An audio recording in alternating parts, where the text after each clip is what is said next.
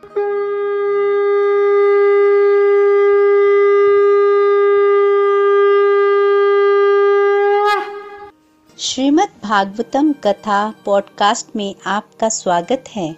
Golok express में आइए, दुख दर्द भूल जाइए एबीसीडी की भक्ति में लीन होके नित्य आनंद पाइए। हरी हरि बोल।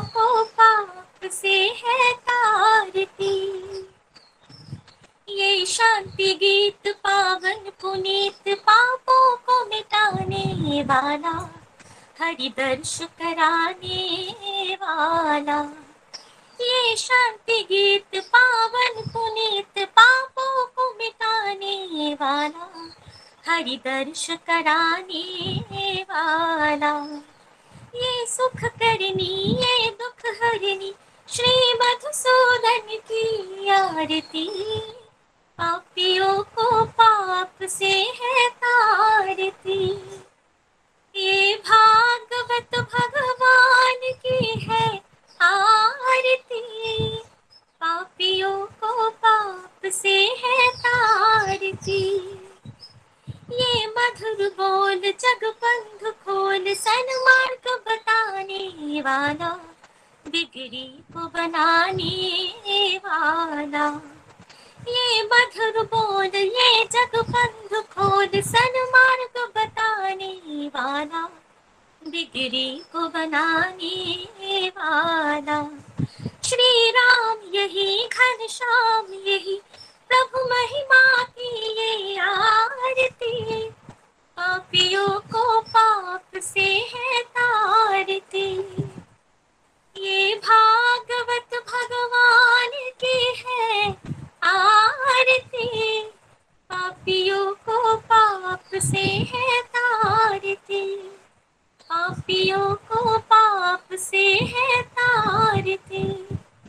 पापियों को पाप से है तारती। हरी हरी बोल, हरी हरी। हरी बोल everyone welcome everyone to the evening satsang तो चलिए स्टार्ट करते हैं सत्संग प्रेयर्स के साथ। जय श्री कृष्ण चैतन्य प्रभु नित्यानंद श्री अद्वैत गदधर श्रीवासदि गौर भक्त वृंद हरे कृष्ण हरे कृष्ण कृष्ण कृष्ण, हरे हरे हरे राम हरे राम राम राम, हरे हरे। हरे कृष्ण हरे कृष्ण कृष्ण कृष्ण, हरे हरे हरे राम हरे राम राम राम, हरे हरे।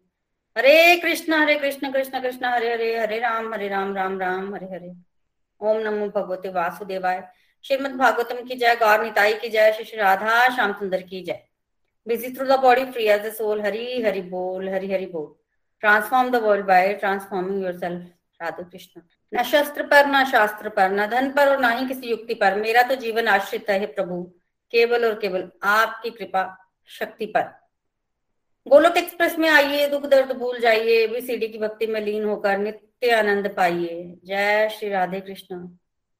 तो हरि हरि बोल एवरीवन कैंटो नंबर सेवन हमारा जो है वो चल रहा है, जिसमें हमने उद्योग की बात की थी, कर्म वासना की बात की थी, तीन तरह की वासनाओं की बात की थी, आसुरी वासना, मानवीय वासना और दैवी वासना, जिसमें बताया गया था कि फिफ्टीन चैप्टर्स है इस कैंटो में सेवंथ कैंटो में और फाइव फाइव चैप्टर्स में पहले हिरण्यकश्यपु की कथा से। आसुरी वासना के बारे में बताया जाएगा, फिर प्रहलाद महाराज के चरित्र द्वारा, दैवी वासना के बारे में बताया जाएगा और फिर युधिष्ठ महाराज जो है वो नारद मुनि से लास्ट फाइव चैप्टर्स में कुछ क्वेश्चंस करेंगे, जिसमें मानवीय स्वभाव और मानवीय वासना के बारे में जो है वो बताया जाएगा। तो अभी बेसिकली युधिष्ठ महाराज नारद मुनि से प्रश्न करते हैं और उस प्रश्न के उत्तर में प्रहलाद महाराज की कथा आई है।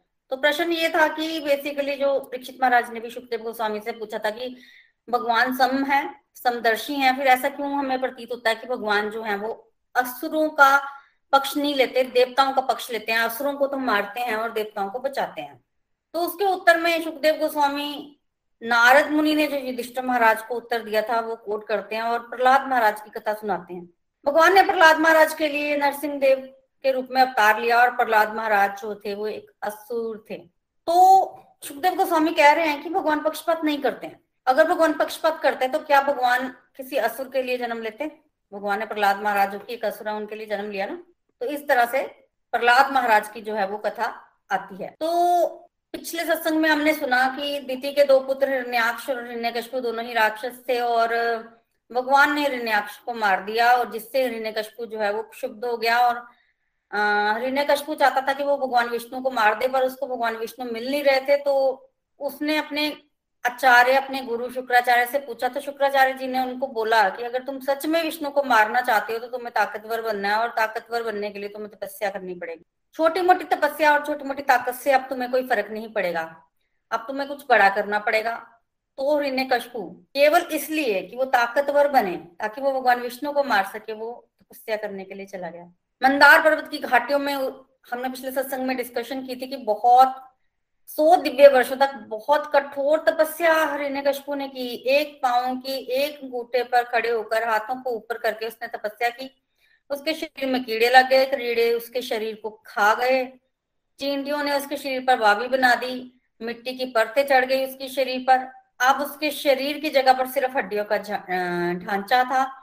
और जो मिट्टी उसके आसपास लिपट गई थी, उसमें भी पेड़ पौधे और बाँस वगैरह उगाए थे। और ऐसी अवस्था में एक दिन उसके सिर से अग्नि निकलनी शुरू हो गई, जो कि सीधी स्वर्ग लोक तक गई। देवताओं को उससे बड़ा कष्ट हुआ। अब देवताओं को जब कष्ट हुआ तो देवता लोग ब्रह्मा जी के पास आए और बताया कि इतना कष्ट हमें हो रहा है। क्यों हो रहा है? क्योंकि हिरण्य कष्ट को तपस्या कर रहा है। जब हिरण्य कष्ट की तपस्या से हमें इतना कष्ट हो रहा है तो मनुष्य समाज को कितना कष्ट हो रहा होगा? तो संसार को नष्ट होने से बचाएँ। तो ये देवताओं ने कहा ब्रह्मा जी को, संसार को नष्ट होने से बचाइए। और संसार को नष्ट होने से बचाने के लिए ब्रह्मा जी जो है, वो गए हिरण्यकश्यप को दर्शन देने, क्योंकि वो वरदान प्राप्ति के लिए तपस्या कर रहा था। क्या प्राप्त करना चाहता है हिरण्यकश्यप बेसिकली वो अमर होना चाहता था। वो भगवान विष्णु को मारना चाहता था। और वो ये चाहता था, वो सोच रहा था अभी, वरदान मांगा नहीं है उसने। सोच रहा था कि मैं इतना तपस्या करके पुण्यवान बन जाऊँ, इतना पुण्यवान बन जाऊँ कि क्या करूँ, सृष्टि के नियम बदल सकूँ। कैसे? पुण्यवान कैसे बनता है व्यक्ति? जब व्यक्ति पुण्यवान बनता है तो वो ब्रह्मा की पोस्ट जो है उसको मिल जाती है। ब्रह्मा की पोस्ट इस मटेरियल वर्ल्ड की सबसे ऊँची पोस्ट है। तो जब व्यक्ति पुण्यवान बनता है तो वो ब्रह्मा बन जाता है। तो पुण्य तो बहुत कमा लिया था। तो अब वो ब्रह्मा बन सकता था आराम से तो मैं ब्रह्मा बन जाऊँगा और मैं सृष्टि के नियम बदल दूँगा, क्या नियम बनाऊँगा? जो व्यक्ति पुण्य करता है, उसको पाप का फल मिलेगा, और जो व्यक्ति पाप करता है, वो पुण्य का, उसको पुण्य का फल मिलेगा, ये नियम बनाऊँगा। मतलब अभी जो नियम है, उससे उल्टा। अभी क्या नियम है? अभी ब्रह्मा जी ने नियम बना रखा है, जो व्यक्ति पुण्य करेगा, उसको पुण्य फल, और जो पाप करेगा, उसको पाप फल। हिरण्यकश्यप उल्टा करना चाहता था, क्योंकि वो तो असुर था। अब असुर लोग तो पुण्य करने से रहे, वो तो पाप ही करेंगे। देवता लोग पुण्य करते हैं। तो हिरण्यकश्यप को था कि हम लोग पाप करेंगे, हमें पुण्य फल मिल जाएगा। देवता लोग पुण्य करेंगे तो उनको पाप फल मिलेगा। तो इस उद्देश्य से तपस्या कर रहा था। ब्रह्मा जी आए पहले तो ब्रह्मा जी को हिरण्यकश्यप मिला ही नहीं। बहुत ढूँढने के बाद उनको पता चला कि इसके अंदर है हिरण्यकश्यप तो उन्होंने क्या किया? अपने कमंडल से जल लिया, उसमें मंत्र डाला और फिर उसकी दो तीन बूंदे हिरण्यकश्यप पर छिड़की। फिर हिरण्यकश्यप जो है वो पहले के समान जो है वो बाहर आ गया। जब बाहर आया तो रीने कशपू की शरीर की पीड़ा चली गई। रीने कशपू अब ना पिघले हुए सोने के समान नहीं, उससे भी तेजस्वी हो गया था। इतने साल तपस्या की, शरीर सुडोल, मज़बूत और तपस्या का बल इतना सुंदर दिखने में लग रहा था। भगवान से कंपेयर तो हम नहीं करेंगे, पर सोने से कंपेयर कर सकते हैं कि सोने से भी चमकता हुआ दिख रहा था। ऐसा हो गया था। भगवान तो बहुत ही सुंदर होते हैं, भगवान का मुकाबला जीव नहीं कर सकता। तो उस तरह से हिरण्यकश्यप हो गया था। अब ब्रह्मा जी को देखते ही उसकी, उसने दंडवत प्रणाम किया। उसको तो लगा कि मेरी तपस्या पूर्ण होगी, जो कि हो भी गई थी। दंडवत प्रणाम किया और ब्रह्मा जी को क्या क्या क्या कह रहा है हिरण्यकश्यप आप ही सब कारणों के कारण है भगवान। तो नमस्कार किया, उसको बड़ी खुशी हो रही थी। खुशी के मारे ना गला रुंद गया था, उसका बोल नहीं पा रहा था, आँखों से आँसू। तपस्या का फल मिल रहा है ना, और भगवान ब्रह्मा जी मतलब ब्रह्मा जी को भगवान कहकर संबोधित कर रहा था, क्योंकि उसको वरदान चाहिए। हालाँकि ब्रह्मा जी तो भगवान नहीं है। आप सब कारणों के कारण है इस तरह से उन्होंने ब्रह्मा जी की स्तुति की। ब्रह्मा जी ने पूछा, क्या चाहते हो? अब ये तो ब्रह्मा जी को पता है कि ये वरदान प्राप्ति के लिए तपस्या कर रहा है। जब ब्रह्मा जी ने पूछा, क्या चाहिए? तो हिरण्यकश्यप ने सबसे पहले जो वरदान मांगा, मुझे अमर बना दो, मैं अमरता का वरदान चाहता हूँ। जब ब्रह्मा जी ने सुना तो सर्वप्रथम ब्रह्मा जी ने यही बोला कि मैं तुम्हें अमरता का वरदान नहीं दे सकता। उस समय ब्रह्मा जी अपने साथ देवी देवताओं को, ऋषियों को भी ले गए थे, कुछ उनके साथ गए थे। ब्रह्मा जी कहते कि मैं तुम्हें अमरता का वरदान नहीं दे सकता। क्यों नहीं दे सकते? मैंने तपस्या किया हिरण्य कशपू पूछता है। ब्रह्मा जी कहते हैं कि तपस्या तो तुमने की है, पर कोई व्यक्ति वही चीज़ दे सकता है ना जो उसके पास हो? जो चीज़ उसके पास है, ही नहीं, वो कैसे दे दे वो? अब ब्रह्मा जी बता रहे हैं कि मैं अमर नहीं हूँ। मेरी भी मृत्यु होती है। ब्रह्मा जी का जो एक दिन है ना, वो बहुत बड़ा होता है हमारे कंपैरिजन में। बहुत बड़ा। ब्रह्मा जी के एक दिन में भगवान एक बार आते हैं दोपहर को। चौदह मनु होते हैं ब्रह्मा जी के एक दिन में। एक मनु के जीवन काल में इकहत्तर चतुर्युग और ब्रह्मा जी के एक दिन में एक हज़ार चतुर्युग, साइकिल एक हज़ार। और उतनी लंबी उनकी रात और ब्रह्मा जी की जब दिन खत्म होती है तो प्रलय होती है, छोटी प्रलय जिसको हम बोलते हैं। और जब ब्रह्मा जी की रात की समाप्ति होती है, फिर दिन चढ़ता है, फिर से सृष्टि होती है। तो इस तरह से ब्रह्मा का एक दिन ब्रह्मा जी का। और ऐसे ब्रह्मा जी के सौ साल और उसके बाद ब्रह्मा जी की मृत्यु। तो जब इतना लंबा साइकिल होता है ब्रह्मा जी के जीवन का तो हम ब्रह्मा जी को अमर बोल देते हैं कई बार क्योंकि तो बहुत लंबा टाइम पीरियड है। हमारे कंपैरिजन में तो हम तो गिन, गिनना गिनती भी नहीं कर सकते इतना ज़्यादा उनका लाइफ टाइम है। पर कभी तो वो समय समाप्त होगा कभी तो उनकी मृत्यु होगी। तो ब्रह्मा जी आज यही बोल रहे हैं कि मैं नहीं हूँ अमर मैं भी मरता हूँ। मेरा जीवन समाप्त होता है। ब्रह्मा जी के जीवन की समाप्ति पर विशाल, बड़ी प्रलय होती है। तो मैं अमर नहीं हूँ, मैं तुम्हें अमरता का वरदान नहीं दे सकता। जो मेरे पास है, वही मांगो। हावरी ने कष्ट सोचता है तो उसको लगता है कि ब्रह्मा जी को मैं ठग लेता हूँ। तो उसने क्या वरदान मांगा? उसने ये वरदान मांगा अच्छा चलो, ये वरदान नहीं दे सकते तो मुझे ये वरदान दो। ना मैं दिन में मरू, ना मैं रात में मरू। ना मैं अस्त्र से मरू, ना मैं शस्त्र से मरू। ना मैं अंदर मरू, ना मैं बाहर मरू, ना मैं आकाश में मरू ना मैं पताल में मरू, ना मैं नर से मरू, ना मैं किसी मनुष्य से मरू और ना ही मैं किसी पशु से मरू। ब्रह्मा की बनाई हुई सृष्टि में किसी के हाथों मेरी मृत्यु ना हो मतलब तुम्हारी बनाई हुई सृष्टि में किसी के हाथों मेरी मृत्यु ना हो। और मैं बारह महीनों में कभी ना मरू। और क्या वरदान मांगा, इतनी लंबी लिस्ट खत्म ही नहीं हो रही। मेरा प्रभाव चारों तरफ़ बना रहे। मेरे सामने जो भी आए, वो टिक ना पाए। इतने, जितने वरदान मांग सकता था, ये सारे वरदान मांग लिए। ब्रह्मा जी ने तथास्तु बोला, ब्रह्मा जी चले गए। ऋण कश्यप को लगा कि उसने ब्रह्मा को ठग लिया है कि मैं तो अब अमर हो गया हूँ। क्योंकि कैसे मर, कैसे सकता है ऋण कश्यप? इतने उसने वरदान मांग लिए। ब्रह्मा की बनाई हुई सृष्टि में किसी से ना मैं मरू, ये भी उसका वरदान था। बारह महीनों में ना मरू। तो वो सोच रहा था कि ब्रह्मा की ही तो सारी सृष्टि है। सारी सृष्टि ब्रह्मा ने की है तो ब्रह्मा की बनाई हुई सृष्टि से मैं नहीं मरूँगा तो फिर मुझे मार कौन सकता है? पर ये भूल गया कि ब्रह्मा को भी किसी ने बनाया है। ये उसने अपने वरदान में कोड नहीं किया कि ब्रह्मा जी को भी किसी ने बनाया है, क्योंकि विष्णु का तो वो दुश्मन है, विष्णु को तो उसने मारना है। उसको कोट ही नहीं किया और क्या बोल रहा है? मैं अमर हो गया। अब तो क्या था?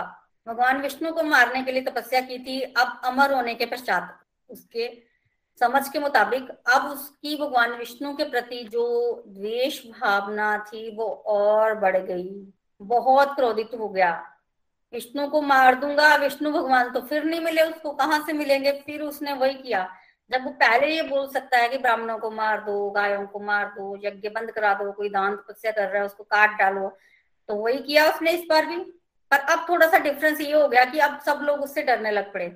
देवता लोग वैसे ही स्वर्ग छोड़कर चले गए। ऊपर के लोग, मध्य लोग, नीचे के लोग, सब हिरण्यकश्यप ने अपने कब्जे में कर लिए। नीचे के लोग तो खैर राक्षसों के पास ही होते हैं। सब हिरण्यकश्यप के कब्जे में आ गए। अब हिरण्यकश्यप के सामने कोई टिकता ही नहीं था। एक ब्रह्मा जी, विष्णु जी और शिव जी को छोड़कर सब हिरण्यकश्यप को नमस्कार करते थे। स्तुति करते थे, करनी पड़ती थी। डरते थे सारे। हिरण्यकश्यप के मंदिर बन गए बड़ी बड़ी प्रतिमाएँ बन गई हिरण्यकश्यप की हिरण्यकश्यप की पूजा होनी शुरू हो गई। रीजन क्या था? रीजन ये था कि जब पूजा हिरण्यकश्यप की होगी तो देवताओं की नहीं होगी, देवताओं की पूजा बंद। देवताओं को जब यज्ञ भाग ही नहीं मिलेगा, यज्ञ भाग ही हिरण्यकश्यप को मिलेगा तो देवता लोग खाएँगे क्या? देवताओं का बल कम होगा, भगवान विष्णु का बल कम होगा, देवता लोग भूखे मरेंगे, इस तरह की चीज़ें थी। और ऐसा हुआ भी, देवता लोग बेचारे भूखे मरने लग पड़े, परेशान हो गए। कोई भी सृष्टि में ऐसा नहीं था जो देवताओं से, जो हिरण्यकश्यप से प्रभावित नहीं हुआ था। अब देखो, जब हिरण्यकश्यप का टाइम आया तो समृद्धि चारों तरफ़ बढ़ गई। कैसे? पृथ्वी जो है, वो डर के मारे अनाज देने लग पड़ी। उगाना नहीं पड़ता था, डर के मारे ही, खुद। गाय दूध देने लग पड़ी। प्रकृति जो है डर के मारे सब चीज़ें देने लग पड़ी। चारों तरफ़ समृद्धि समृद्धि होगी किस चीज़ की कमी, कैसे ना मिले कोई चीज़। ऐसा नहीं है उसने मांगी। डर डर ही, डर से ही। सूर्य की धूप, बारिश का पानी, सब कुछ कंट्रोल कर लिया था। जैसे हिरण्यकश्यप चाहता था, वैसे ही हो रहा था। हर हिरण्यकश्यप की आँखें जो है ना, वो मदिरा पान करना शुरू हो गया और उसकी जो तांबे जैसे रंग की आँखें थी ना, वो इतनी मदिरा पान करता था कि वो टिकती ही नहीं थी। एक जगह पे वो घूमती रहती सदैव, क्योंकि नशे में ही होता था हर समय। और जब हिरण्यकश्यप हर समय नशे में रहेगा तो आँखें जो है वो हमेशा घूमती रहेंगी और उसकी आँखें हमेशा घूमती रहती थी। उनने इतना कर लिया था, कोई टिकता नहीं था, सब स्तुति करके जाते थे। यहाँ तक कि वर्णन आता कि नारद मुनि भी आके स्तुति करते थे। और नारद मुनि कैसे स्तुति करते थे? नारद मुनि आते थे, कहते थे, हे भगवान के पार्षद, तुम्हें नमस्कार है, क्योंकि है तो वो जय विजय हिरण्यकशपुर के भगवान के पार्षद ही थे। तो नारद मुनि उस रूप में आके उनको बोलते थे कि, तुम भगवान के पार्षद, तुम्हारी शक्ति को जय हो, तुम जल्दी जल्दी यहाँ से जाओ, तुम भगवान के धाम जाओ। इस तरह से नारद मुनि भी बोलते थे। ब्रह्मा, विष्णु और भगवान शिव जी को छोड़कर सभी हिरण्यकश्यप के पास आते थे। इतना हिरण्यकश्यप का प्रभाव हो गया था। देवता लोग तो बेचारे, ना उनको नींद थी, ना उनको भोजन था और डर के मारे इधर उधर घूमते थे, कब हिरण्यकश्यप आके मार दे, कोई पता नहीं। तो इस तरह से दुखी हुए देवता एक दिन भगवान विष्णु के पास गए। भगवान विष्णु की स्तुति कर रहे हैं। क्या कह रहे हैं भगवान विष्णु को? हे प्रभु, उस दिशा में प्रणाम है जहाँ आपका धाम है। कौन सा धाम जहाँ पर जाकर कोई भी व्यक्ति जो है वो कभी भी वापस लौट कर नहीं आता? इस तरह से स्तुति करने लगे। भगवान विष्णु ने दर्शन तो नहीं दिए, पर भगवान विष्णु की आवाज़ आई, क्या हुआ? कष्ट बताया देवताओं ने। इतना कष्ट जो है वो भोग रहे जब कष्ट बताया, तब क्या बोलने लगे? भगवान विष्णु बोलते, तुम क्यों चिंता करते हो? तुम सावधानी पूर्वक श्रवण कीर्तन करते रहो। जो तुमसे बन पड़ता करो। जैसे रह रहे हो, वैसे ही रहो। बहुत प्रभाव है हिरण्यकश्यप का। उसने पुण्य इतने किए हैं, अब पुण्यों को क्षीण होंगे तो कुछ हो सकता है। देखिए, एक व्यक्ति बाहर घूमने जाता है, उसके पास बहुत पैसे हैं, उसने पैसों से होटल ले रखा है और वो भोग कर रहा है। जब तक तो उसके पास पैसे हैं, ना तो होटल वाले उसको निकालेंगे। उसकी मर्ज़ी, जितना मर्ज़ी भोग करे, ज़्यादा भोग करेगा तो पैसे जल्दी खत्म हो जाएँगे। अगर वो नॉर्मली भोग करेगा तो पैसे थोड़ा लेट खत्म हो गए ज़्यादा देर तक भोग कर पाएगा। तो जब तक उसके पास पैसे हैं, वो कर रहा है वो कर रहा है, वो एंजॉय कर रहा है, घूमने गया हुआ है। पुण्य का भी यही होता है, पुण्य और पापों का भी यही होता है। जब व्यक्ति पुण्य करता है तो जब तक उसने पुण्य किया, तब तक वो ऐश्वर्य का भोग करेगा। जब तक उसके पुण्य खत्म नहीं हो जाते और जब तक उसके पाप खत्म नहीं हो जाते, तब तक वो दुखों का भोग करेगा। भगवान की भक्ति पुण्य और पापों दोनों से ऊपर है। पुण्य और पापों दोनों से ऊपर है तो एक तरह से पुण्य का अलग खाना होता है, होटल होती है। पापों की अलग बॉटल होती है, भक्ति की अलग बॉटल होती है, ये तीनों अलग अलग कैटेगरीज हैं। और इसका हिसाब भगवान रखते हैं, हम लोग नहीं रखते हैं तो इस तरह से पुण्य ऋण कशपु के ऐसे हैं कि अब उसको जब तक उसके क्षीण नहीं होते, तब तक कुछ किया नहीं जा सकता। तो भगवान कहते हैं कि जैसे उसके पुण्य क्षीण होते हैं तो उसका भी अंत आएगा। कैसे क्षीण होंगे पुण्य? इतने सौ दिव्य वर्षों तक इतनी घोर तपस्या की, वो पुण्य कैसे क्षीण होंगे? तो भगवान ने कहा, भगवान ने कहा कि इसका एक पुत्र होगा। जो कि भगवान का भक्त होगा, अजात शत्रु होगा। भगवान ने प्रहलाद महाराज के बड़े गुण गाए। प्रहलाद महाराज, जो कि बारह महाजनों में से एक है, स्मरण भक्ति के आचार्य हैं। तो उस पुत्र पर जब ये बिना कारण के अत्याचार करेगा तो वैष्णव अपराध के कारण इसका पुण्य क्षीण होगा, तब मैं इसको मार दूँगा। तो सी, वैष्णव अपराध बहुत खतरनाक होता है। सौ दिव्य वर्षों की तपस्या को खत्म करने के लिए वैष्णव अपराध चाहिए। भगवान कह रहे हैं ऐसा होगा तो इसको मार दूँगा। देवता लोग खुश हो गए कि अब भगवान कह रहे हैं और भगवान मार देंगे तो मरेगा ये। देवता लोग खुश हो गए। भगवान ने कहा कि सावधानी पूर्वक श्रवण कीर्तन करते रहो। इस तरह से भगवान ने बोला। देखिए ये वैष्णव अपराध जो है इसके बारे में हम पहले भी चर्चा कर चुके हैं कि हमें नहीं करना है। बेसिकली की हुई भक्ति जो है वो कभी भी नष्ट नहीं होती। पर जब हम वैष्णव अपराध करते हैं तो स्पीड ब्रेकर ज़रूर लगते हैं। जैसे मान लो कि सौ की स्पीड पे गाड़ी चल रही है स्पीड ब्रेकर आ जाता है तो स्पीड कितनी कम हो जाती है? हो जाती है ना? तो स्पीड ब्रेकर लगने का मतलब जन्मों के जन्म। तो उसी जन्म में कल्याण होना मुश्किल होता है, अगर हम इस तरह का कुछ कर रहे और जब भगवान ने इस तरह से बोल दिया तो देवता लोग खुश हो गए, चले गए। अब हिरण्यकश्यप के हुए चार पुत्र, जिसमें से सबसे छोटे थे कौन? प्रहलाद महाराज। अब प्रहलाद महाराज के गुण बताए हैं, श्रीमद भागवतम में बहुत बढ़िया। सबसे पहला गुण उसमें ये है कि नेचुरल टेंडेंसी है उसकी कि वो भगवान की तरफ़ अट्रैक्ट हो रहा है। नेचुरल है मतलब ऐसा नहीं है कि उसको कुछ करना पड़ रहा है। नेचुरल भगवान की तरफ़ अट्रैक्ट हो रहा है। अजात शत्रु तो बता ही दिया है, अजात शत्रु है।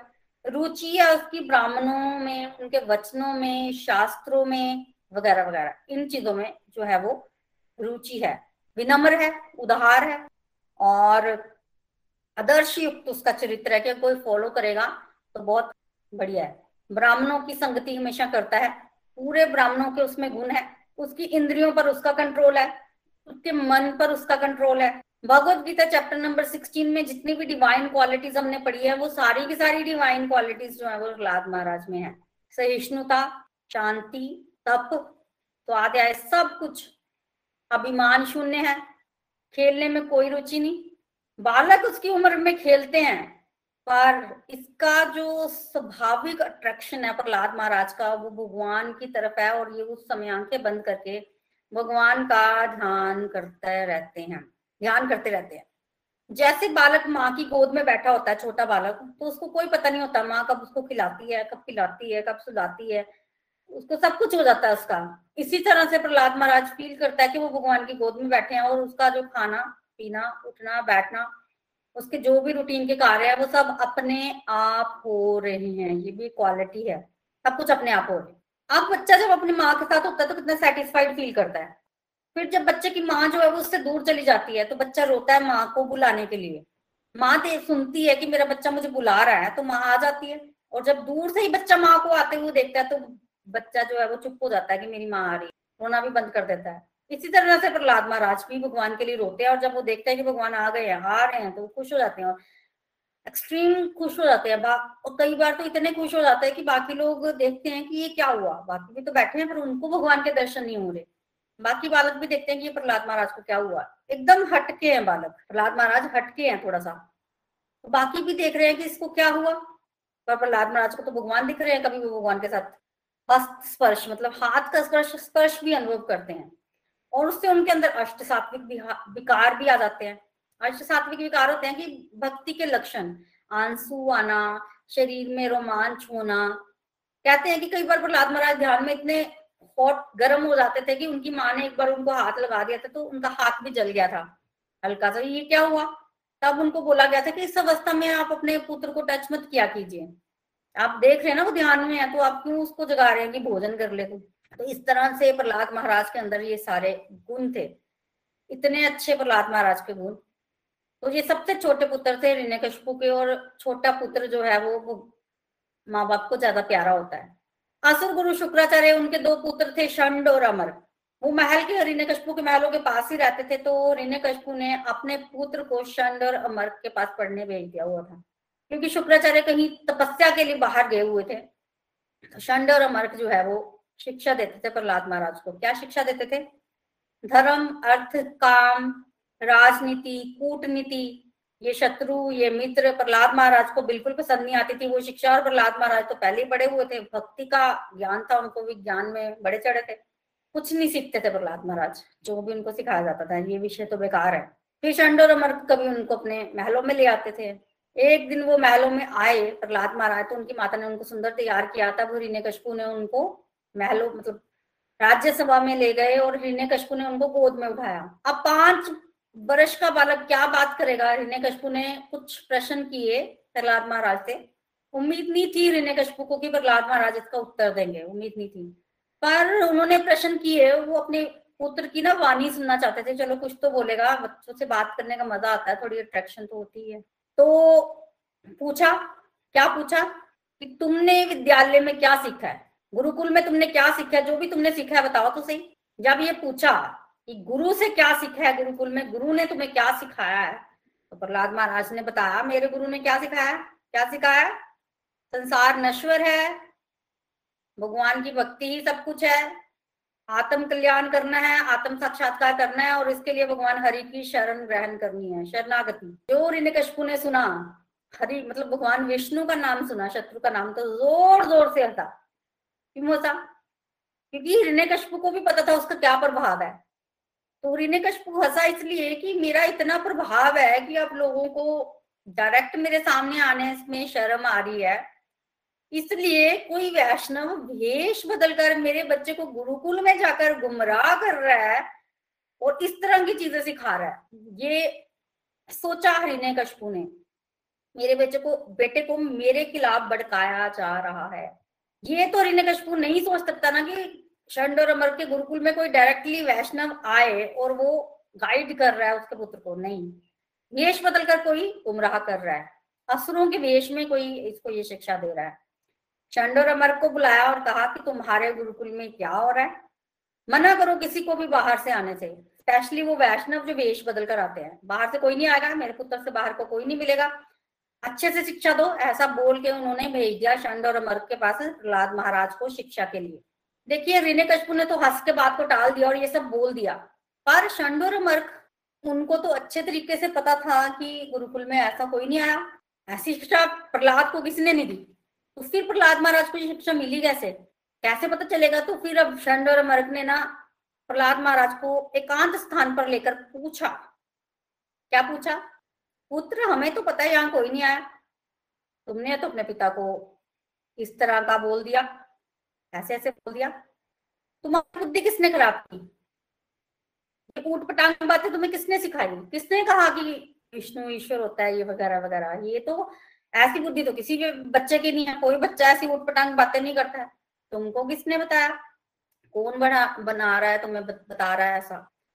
तो बेसिकली शंड और मर्द चाहते थे कि हम पाँच वर्ष का बालक है, इसको चिकनी चुपड़ी बातों में लगाएँगे और इससे उस व्यक्ति का नाम उगलवाएँगे जिसने इसको ये सारी बातें बताई हैं। फिर उसको ऋण्य कशपू को बताएँगे, उसको पकड़वाएँगे, उसको दंड भी दिलाएँगे और इनाम भी पाएँगे। तो शंड और मर का जो है वो प्लान तो इस तरह का था। और जब उन्होंने प्रहलाद महाराज से पूछा तो प्रहलाद महाराज ने क्या उत्तर दिया? देखिए, भगवान के भक्त बड़े समझदार होते हैं। भगवान के भक्त बहुत समझदार होते हैं। प्रहलाद महाराज उनकी चिकड़ी चुपड़ो बातों में आए नहीं और प्रहलाद महाराज ने क्या उत्तर दिया? प्रहलाद महाराज कहते हैं कि मैंने भगवान की माया शक्ति के बारे में सुना था। भगवान की माया शक्ति जो है बड़ी प्रबल होती है। उससे व्यक्ति जो है संसार में फंस जाता है, किसी को मित्र, किसी को शत्रु ऐसा ऐसा मानता है, वगैरह वगैरह। प्रहलाद महाराज ने बोला और कहा कि आज तो मैं भगवान की माया शक्ति के दर्शन कर रहा हूँ। मतलब छंड और अमर के रूप में भगवान की माया शक्ति के दर्शन कर रहा हूँ छंड और अमर को बड़ा क्रोध आया। क्रोध तो आया पर अब फिर से पूछ रहे हैं प्रहलाद महाराज से, थोड़ा उसको फिर से समझाया, बुझाया, फिर से पूछा। बताओ तो सही, और जब पूछा तो प्रहलाद महाराज ने क्या उत्तर दिया? प्रहलाद महाराज कहते हैं कि जिस तरह से लोहा, चुंबक लोहे की तरफ़ स्वतः ही अट्रैक्ट होता है। आप देखें, लोहा और चुंबक को साथ लेके आए ना अगर तो वो अट्रैक्ट होते हैं एक दूसरे की तरफ़। कुछ करना नहीं पड़ता। अपने आप अट्रैक्ट होते हैं। उसी तरह से मेरा मन स्वतः ही भगवान के प्रति अट्रैक्ट हो रहा है। स्वतः, चुंबक और लोहे का एग्ज़ाम्पल दिया। आप तो शंड और मर को बड़ा गुस्सा आया। बच्चों को बोला कि हमारी छड़ी लाओ जरा, हम अब इसकी खबर लेते हैं, प्रहलाद महाराज ज़्यादा समझदार हो गए हैं ये, वगैरह वगैरह। डांटा, खूब डांटा, छड़ी भी लाए। डांटा और पढ़ाई दोगुनी कर दी। धर्म, अर्थ, काम, राजनीति, कूटनीति, ऐसी शिक्षा दी, ऐसी शिक्षा दी प्रहलाद महाराज को। अपनी तरफ़ से। प्रहलाद महाराज तो पहले पढ़े हुए थे, उन्होंने शिक्षा ऐसा ग्रहण नहीं की। बारह महाजनों में से एक है, कैसे शिक्षा ग्रहण करेंगे प्रहलाद महाराज? खूब शिक्षा दी, खूब शिक्षा। और फिर उनको एक दिन हिरण्यकश्यप के महलों में ले गए कि हमने इनको पूरा शिक्षा दे दी है। वहाँ माँ के पास गए जब प्रहलाद तो प्रहलाद जी जो हैं, माँ ने उनको सुंदर तैयार किया। फिर से महलों में पहुँचे, फिर से हिरण्यकश्यप ने गोद में बिठाया, फिर से पूछा, क्या पूछा? अब तुमने गुरुकुल में अपने गुरु से क्या सीखा अब तो तुम्हारी जोरदार पढ़ाई हुई है। तुम बताओ तो सही तुमने क्या सीखा है? तो अब जब पूछा ना हिरण्य कशपू ने तो प्रहलाद महाराज सोच रहे हैं कि गुरु ने क्या सिखाया? जो गुरु ने सिखाया वो बता देता हूँ। अब वो शंड और अमर को एज सच गुरु नहीं मानते थे, क्योंकि वो तो जो पढ़ाई करा रहे थे, उसको पढ़ाई नहीं मानते थे प्रहलाद महाराज। जो गुरु ने सिखाया बता देता हूँ। तो अब की बार प्रहलाद महाराज ने हिरण्यकश्यप को नवदा भक्ति का ज्ञान दिया। नवदा भक्ति श्रवणम कीर्तनम विष्णु स्मरणम आत्मनिवेदनम सख्यम अर्चनम वंदनम सख्यम आत्मनिवेदनम नौ तरह की भक्ति। फिर से मैं रिपीट करती हूँ। श्रवणम कीर्तनम विष्णु स्मरणम पाद सेवनम अर्चनम वंदनम, सख्यम, आत्मनिवेदनम। ये नौ तरह की भक्ति का ज्ञान दिया। कैसी भक्ति है? देखिए, पहली भक्ति श्रवणम, श्रवण। ये नवधा भक्ति कहलाती है और ये भक्ति जो है वो भक्तों के जीवन में बड़ी इंपॉर्टेंट है। जब भी व्यक्ति भक्ति करता है तो इन्हीं नौ रूपों में करता है। पहली भक्ति श्रवण। श्रवण भक्ति होती है कि आप भगवान के नाम का श्रवण कर रहे हैं, आप कथा का श्रवण कर रहे हैं, जैसे अभी आप कर रहे हैं, इसको श्रवण भक्ति बोलते हैं। ये भक्ति सबसे इजी होती है और भक्ति की प्रारंभिक अवस्था और लास्ट की अवस्था, ये हर समय चल जाती है।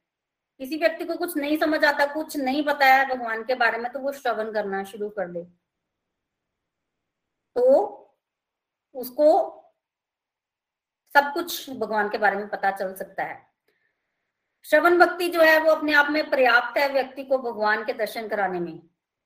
श्रवण भक्ति जो है, वो उसको कोई भी कर सकता है। परमाणिक पुरुषों से अगर श्रवण किया जाए तो व्यक्ति परम पद को भी प्राप्त कर सकता है। देखिए, बड़े सारे एग्ज़ाम्पल है शास्त्रों में श्रवण भक्ति के। सबसे इंपॉर्टेंट जो एग्ज़ाम्पल है वो है परीक्षित महाराज। परीक्षित महाराज ने श्रवण भक्ति की। सुखदेव गोस्वामी से श्रीमद भागवतम की कथा सुनी, जो कि अभी हम सुन रहे हैं। तो केवल और केवल श्रीमद भागवतम के श्रवण मात्र से परीक्षित महाराज को उनके जीवन का लक्ष्य प्राप्त हुआ, श्रवण भक्ति। तो श्रवण भक्ति के आचार्य दीक्षित महाराज। दूसरा है कीर्तन भक्ति। कीर्तन भक्ति होता है कि भगवान के नाम का कीर्तन करना। इसको दूसरे नंबर पर इसलिए रखा गया है क्योंकि जब व्यक्ति भगवान के नाम का श्रवण करेगा, उसके बाद ही तो कीर्तन आएगा। श्रवण भक्ति का परिणाम कीर्तन भक्ति। इसमें भगवान के नाम का कीर्तन किया जाता है। हम भी कीर्तन करते। आचार्य कौन है कीर्तन भक्ति के?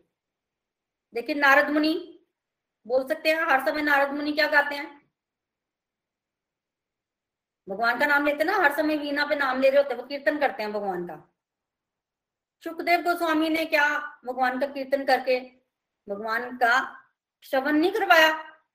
श्रीमद भागवतम की कथा सुखदेव गोस्वामी ने परीक्षित महाराज को श्रवण करवाई तो वो भी इसी कैटेगरी में आ जाते हैं। इसके अलावा कीर्तन भक्ति के आचार्य कौन है? चैतन्य महाप्रभु। चैतन्य महाप्रभु जब इस धरती पर आए तो उन्होंने इस कीर्तन भक्ति का उपदेश दिया। सबको वो हर समय कीर्तन करते थे, हरे कृष्णा महामंत्रा का। उन्होंने इस जगत को हरे कृष्णा महामंत्रा दिया।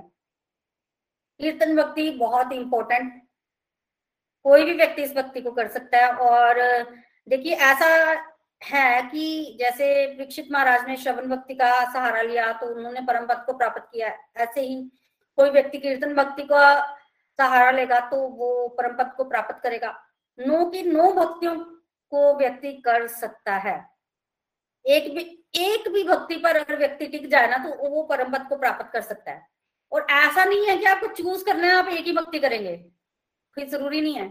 आप आराम से थोड़ी देर सत्संग सुनिए, थोड़ी देर श्रवण कीजिए, थोड़ी देर कीर्तन कीजिए, तीसरी भक्ति स्मरण, थोड़ी देर भगवान का स्मरण कर लीजिए।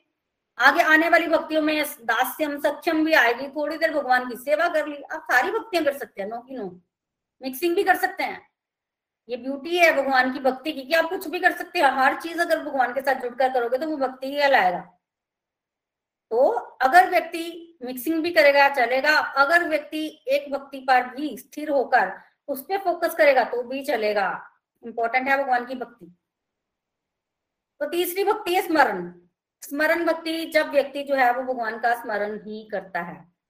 इसको तीसरे नंबर पर इसलिए रखा गया कि जब कोई व्यक्ति भगवान का श्रवण करेगा, भगवान के नामों का, फिर उसका कीर्तन करेगा, तभी तो उसका स्मरण बनेगा। मान लो किसी ने भगवान के रूप का श्रवण किया, रूप का श्रवण किया, फिर उसके रूप को, भगवान के रूप को अपने मन में बनाया, फिर उस रूप को स्मरण किया।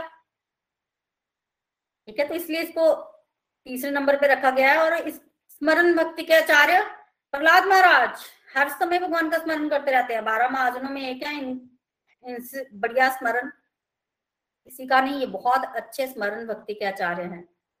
प्रहलाद महाराज। चौथे नंबर की भक्ति है पाद सेवनम भक्ति। पाद सेवनम होता है जैसे कि नाम से ही पता चल रहा है कि भगवान के चरणों की सेवा। जब व्यक्ति भगवान के चरण कमलों का आश्रय लेता है तो उसको पाद सेवनम भक्ति कहते हैं और इनकी आचार्य हैं लक्ष्मी माता। आपने देखा होगा टीवी में भी बड़ी बार देखा होगा लक्ष्मी माता क्या कर रही होती हैं? भगवान के दर्शन होते हैं जब तो लक्ष्मी माता भगवान के चरण दबा रही होती हैं तो वो पाद सेवनम भक्ति है। फिर उसके अलावा, अर्चनम, अर्चना, भगवान, अर्चना होता है, भगवान का अर्चा विग्रह होता है, उसकी पूजा करना। उसके लिए हम जो भी करते हैं, उसको अर्चना बोलते हैं, ये भी एक तरह की भक्ति है। अर्चनम भक्ति के आचार्य पृथु महाराज पृथु महाराज की कथा हम पढ़ के आए हैं। पृथु महाराज ने अर्चन भक्ति का सहारा लेकर भगवान की प्राप्ति जो की थी। फिर है वंदनम, वंदना भक्ति। वंदन भक्ति होता है भगवान को नमस्कार करना, वंदन करना। भगवान को नमस्कार करो। तो वंदन भक्ति के आचार्य हैं अक्रूर जी। अक्रूर जी ने भगवान को बंधन द्वारा प्राप्त किया था। याद करो जब भगवान के दर्शन हुए थे क्रूर जी महाराज को तो वो भगवान को क्या कर रहे थे? वंदना की थी उन्होंने भगवान की। फिर आ गया दास्यम। दास्य भक्ति, ये भी एक तरह की भक्ति है। इसमें व्यक्ति अपने आप को भगवान का दास मानता है और फिर भगवान की सेवा करता है। कौन है आचार्य? बेस्ट एग्ज़ाम्पल दास्य भक्ति के हनुमान जी। हनुमान जी को तो सब जानते हैं कि वो भगवान के दास हैं। और कैसे भगवान की सेवा करते हैं? तो बेस्ट एग्ज़ाम्पल है। नेक्स्ट है सक्षम सख्य भक्ति।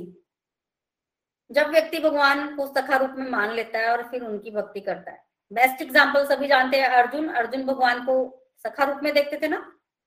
अर्जुन है इसका बेस्ट एग्ज़ाम्पल और और भी सख्य भक्ति के बहुत सारे एग्ज़ाम्पल है। श्री दामा है, भगवान के जितने भी ग्वाल वाल सखा है, अष्ट गोपाल, सब सखा, सक्षम भक्ति के जो है वो आचार्य हैं। फिर लास्ट भक्ति, आत्मनिवेदनम। आत्मनिवेदन।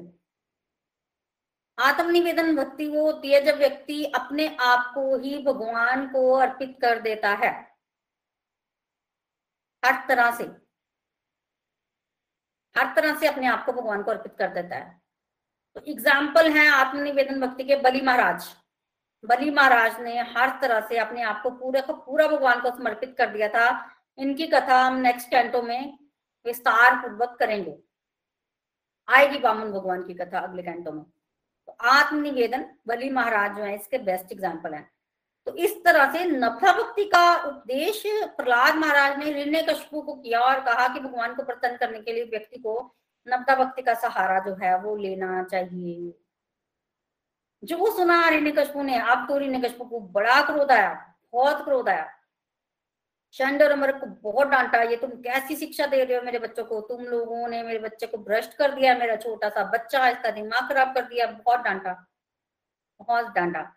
चंड और अमर को बोलने लग पड़े, हमने ये शिक्षा इसको नहीं दी, आप ब्राह्मणों पर अकारण ही इस तरह से दोषारोपण मत कीजिए। हमने नहीं दी है ये शिक्षा इसको। किसने दी? कैसे मिली? फिर चंड और अमर का पास कोई उत्तर नहीं है। कोई उत्तर नहीं है। तो चंडर मर्ग ने वही बोल दिया जो प्रहलाद महाराज ने बोला। क्या बोला? जैसे लोहा चुंबक की तरफ़ अट्रैक्ट होता है, वैसे ही आपका पुत्र भक्ति की तरफ़ अट्रैक्ट होता है, भगवान की भक्ति की तरफ़ जाता है। हमें नहीं पता, ये सब नेचुरल है। ये नेचुरल है। फिर हिरण्यकशपु ने जब सुना चंड और अमर की बात को तो फिर वो प्रहलाद महाराज की तरफ़ मुड़े और फिर उनसे ही पूछा, तुम्हें ये ज्ञान किसने दिया? तब भगवान के भक्त जो हैं, देखिए, बहुत समझदार होते हैं। तब प्रहलाद महाराज ने फिर से हिरण्यकशपु को जो है वो भक्ति का ही उपदेश दिया। फिर से। इतना क्रोधित हो गया था ना हिरण्यकशपु की उसने प्रहलाद महाराज को गोद में बिठाया हुआ था ना सिंहासन पर, नीचे फेंक दिया। नीचे फेंक दिया और कहा कि इसको मार दो। कैसे भी करो, इसको मारो। इतना क्रोधित हो गया।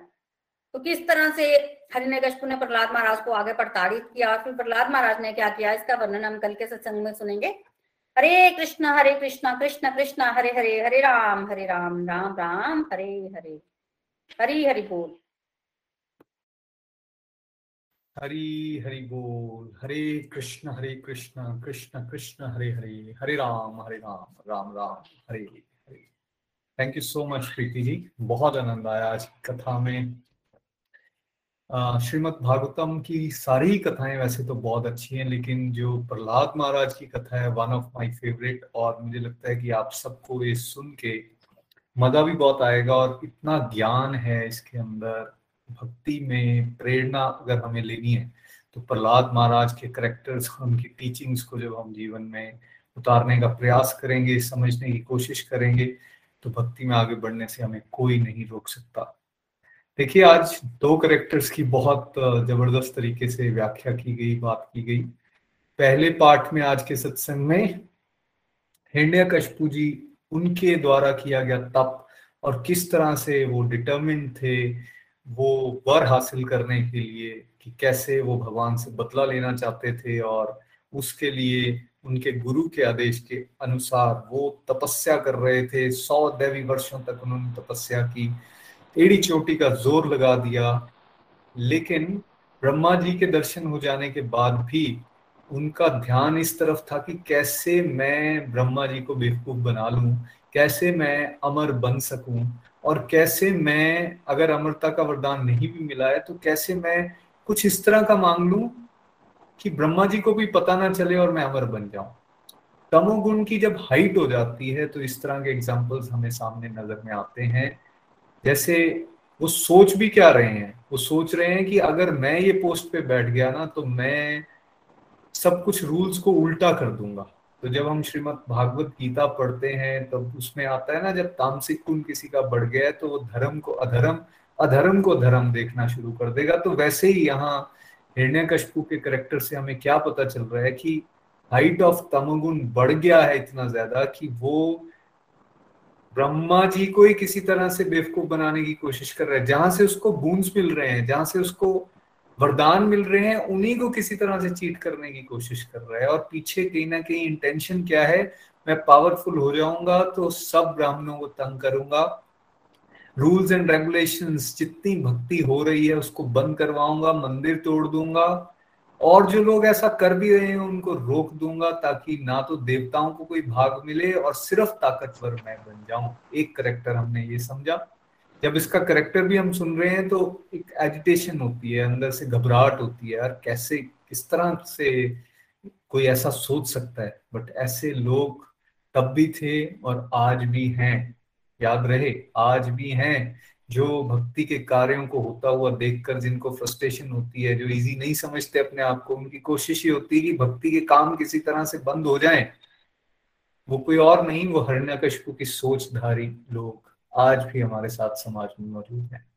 और ये गुणों का प्रभाव होता है, जब तामसिक गुण हमारा भी हावी होगा ना तो हमें भी बड़ी एजिटेशन हो जाएगी। हमारे आसपास कोई सत्संग की बात कर रहा होगा, कोई अगर कीर्तन कर रहा होगा, कोई नाम जाप को इन सब चीज़ों को कोई बोल रहा होगा तो हम भी एजिटेटेड हो जाएँगे, क्यों? जब तमोगुण प्रधान होगा। और दूसरा करेक्टर जो हमने प्रहलाद महाराज के बारे में सुना, उनके गुणों के बारे में जब बताया जा रहा था कि उनके अंदर सब दैवी गुण थे, उनके अंदर विनम्रता, भगवान के प्रति बढ़ने की नेचुरल टेंडेंसी या इस तरह की और सारी डिवाइन क्वालिटीज कैसे दूसरों को भगवत ज्ञान की तरफ़ आगे ले जाना, उनको सुनते ही एक मतलब सुन के ही अच्छा लग रहा था।